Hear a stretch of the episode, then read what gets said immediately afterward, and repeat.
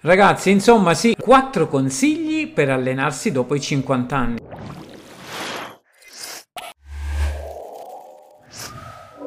Ciao ragazzi, io sono Mario, il coach, mi occupo...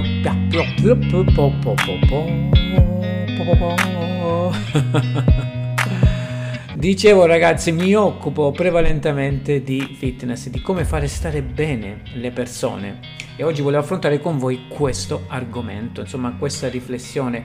Avrei voluto anch'io che qualcuno, avrei voluto leggerlo, probabilmente anch'io, eh, un titolo del genere, magari ne ho letti qualcuno, forse ne ho preso spunto, non lo so, comunque io vi dico la mia esperienza. Comunque è uscita fuori per il semplice motivo che io il 16 maggio di quest'anno, che è il 2022, ne compio ben 49 di anni.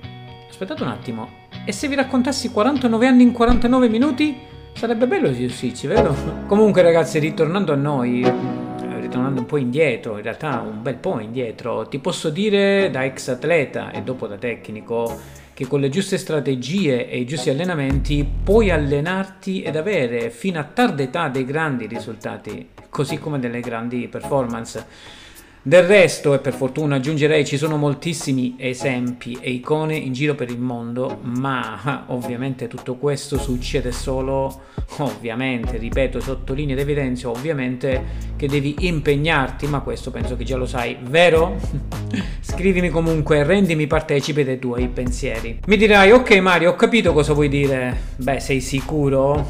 L'ho sentita dire anche questa. Quindi, devo allenarmi e veramente cambia l'allenamento dopo i 50 anni? Non preoccuparti che ti darò la risposta che stai cercando. Comunque sì, quella breve si cambia, ma a cambiare ragazzi non sono gli esercizi, ma è la strategia con cui farli questi esercizi, quando e quanto tempo farli.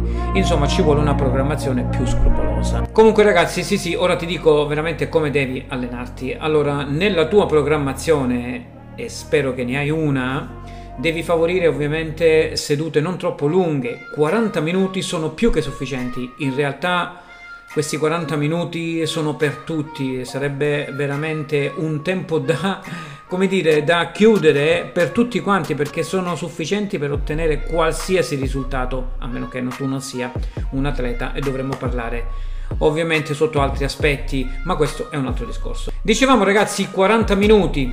Come secondo consiglio ti posso dare un semplice consiglio in realtà ma che trascurano tutti. Riscalda bene le articolazioni e i muscoli Uh, sì, ti stai chiedendo c'è differenza? Come no? Certo, c'è differenza tra riscaldare le articolazioni e riscaldare Io sto educando da anni i miei allievi e cosa sono il riscaldamento articolare e il riscaldamento. Dopodiché, ragazzi, nel, nel terzo consiglio che mi sento di darti, ed è quello probabilmente più importante, è che durante l'allenamento prenditi i tempi di recupero che ti servono.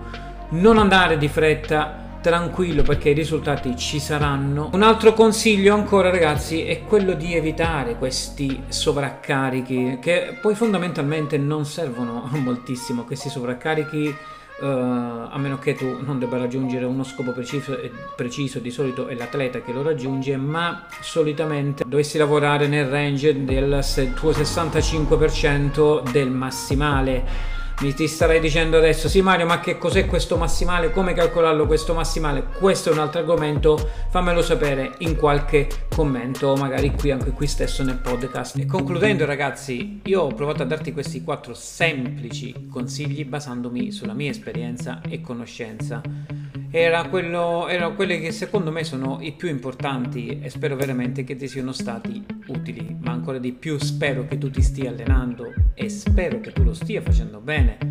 Spero che lascerai un bel like a questo podcast, spero che lo seguirai, spero che mi ascolterai, ma quello che spero più di tutti è che tu non mollerai. Ok ragazzi, oggi veramente sembro che sono pieno di speranza, beh forse meglio così. Un saluto dal coach e tu sai cosa devi fare, allenati bene. Ciao!